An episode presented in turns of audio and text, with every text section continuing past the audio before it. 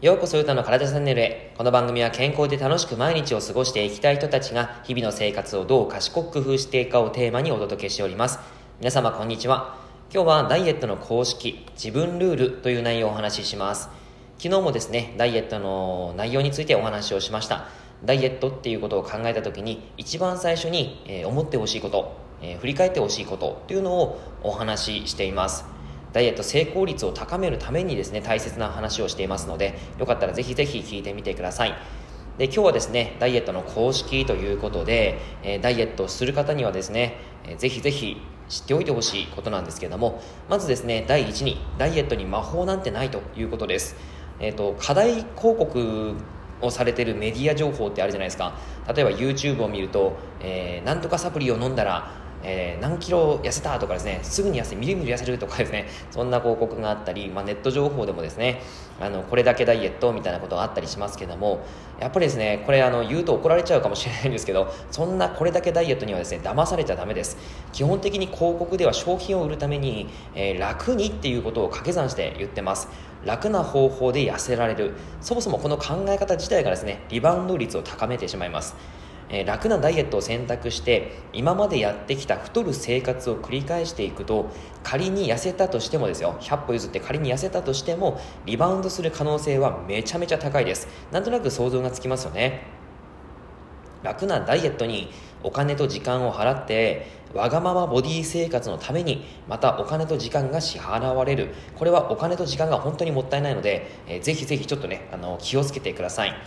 えー、その上でじゃあどうするかっていうとダイエットの公式というのがあります。それは自分ルールかける明確な目標かける成功法がダイエット成功につながるよということです。これはですねあの3回に分けてお話をしていくんですがまず1つ目の自分ルール今日はこのお話です。えっと、まずですねこの自分ルールを作る理由っていうのは昨日お話しした内容につながるんですけども、えー、例えばですね、あのダイエットが失敗してしまうことっていうのはえ、1週間このトレーニングを毎日やるっていうふうに決めてできなかったなとか毎日お菓子を食べないっていうふうに言って食べちゃうとかですね。そういった自分が決めたことに対してあのできなかったっていうことがすごくモチベーションを下げてしまうポイントになるんですね。なので、えー、まあ、その心意気はすごくいいんですけどもその何が間違った原因かっていうとそのやり方それを決め方なんですね。そのだから自分のルールの作り方っていうのがあるんです、はい、自分との約束事ですね。それをちゃんと、えー、できることにつなげていかないと、あのー、それがですね、えー、できなかったら本当にですねダイエットをやめちゃうんですよね。あのというかモチベーションが上がらなくなっちゃうということですね。私はダメだみたいなね感じで思っちゃいます。で、えー、じゃあ自分ルールの作り方ということで、えー、とまずですねあの考えてほしいのは昨日お話しした太った原因っていうのをえー、書き出すことです。ランキング3、えー、例えばですけども、うん、1位甘いお菓子が増えたとか、えー、2位デスクワークで一日中座っている運動不足とかですね、えー、3位、えー、例えばそうですね運動をもう何年間全くやってないとかですね。そういう形で、えー、いろんなことを思い返してみてください。でどういうふうにその太ったのかなっていう経緯をまずは考えてみると。でそこにですね、えー、太り始めた時期を重ねてみる。例えば職場が変わったのが今年の1月でそこから人間関係にストレスを感じて甘いお菓子を食べ始めたとか、えー、気づいたら今年の3月には5キロ太ってたとかですね。そういう形で、えー、まず時期とその原因っていうのを見つめてみます。はい。このですね重なった時というのが、えー、原因に対する自分ルールが見出せる時なんですね。例えば、えー、その今お話しした例に比べ考えてみるとやっぱり甘いお菓子を食べ続けた、えー、量が増えた原因っていうのはその忙しくなった昨年の、えーえーま、忙しくなったのが今年の1月からだっていうふうになったらじゃあその時から、えー、その前までは甘いお菓子を食べていなかったっていうことになります、えー、そしたらそれが、えー、あったから太ったっていうことになりますよね。なのでその甘いお菓子を食べること自体が一番やっぱり自分の体にとっては太ることなんだっていうことが理解できると。じゃあそれに対してえ具体的な行動目標に発展させることができます、えーその環境自分のルールを環境に落とし込むという形になるんですけども甘いお菓子が目の前にあれば誰でも手が伸びてしまいます、えー、家で例えばですね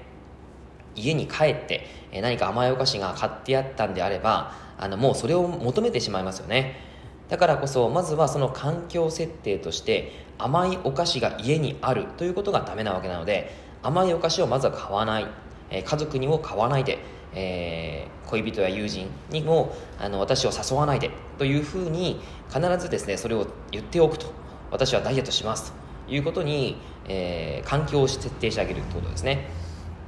あのまあちょっと周りに言いたくないっていう形であればあのそれはですねちょっとそれをそういう場合もあると思うんですけどもその環境設定という考えを持ってそういうふうに自分の周りのことを環境を変えてみるということにします。そして、えー、そのですね環境が変わらないと何かしらの変化をつけないとですね人間の性質上甘えてしまうということがあります。だから、えー、そこまではその自分が2週間辞めるということを決めたんであればその2週間絶対に食べないような環境を絶対に作るということがとても重要なわけです。その2週間できればすごく強いです。はい、なのでその環境を改善する環境設定をするということを今までの生活の自分の中から自分の状態の中からえどういう環境が一番いいのかっていうのを見出していくことがとても大切になるわけですね。はい。あの人間ですねやっぱり意志って意外と弱いんですよね。あのこ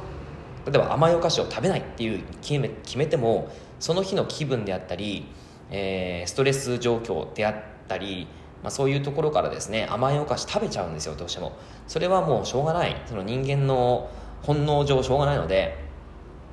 だからこそ環境でそうしないように設定をするしかないんですね。はい。なのでそういったことで、えー、自分の環境をどういうふうに自分ルールとして作ることができるか。ここがですね本当に大切なポイントなので、えー、まずはそこの考えをしてみてください。はいというわけで以上になります。内容がいいなって思ったら周りの方にシェアしていただくと嬉しいです。またいいねマークやフォローを押していただくと励みになります。今日もラジオ聴いてくださってありがとうございました。では良い一日を。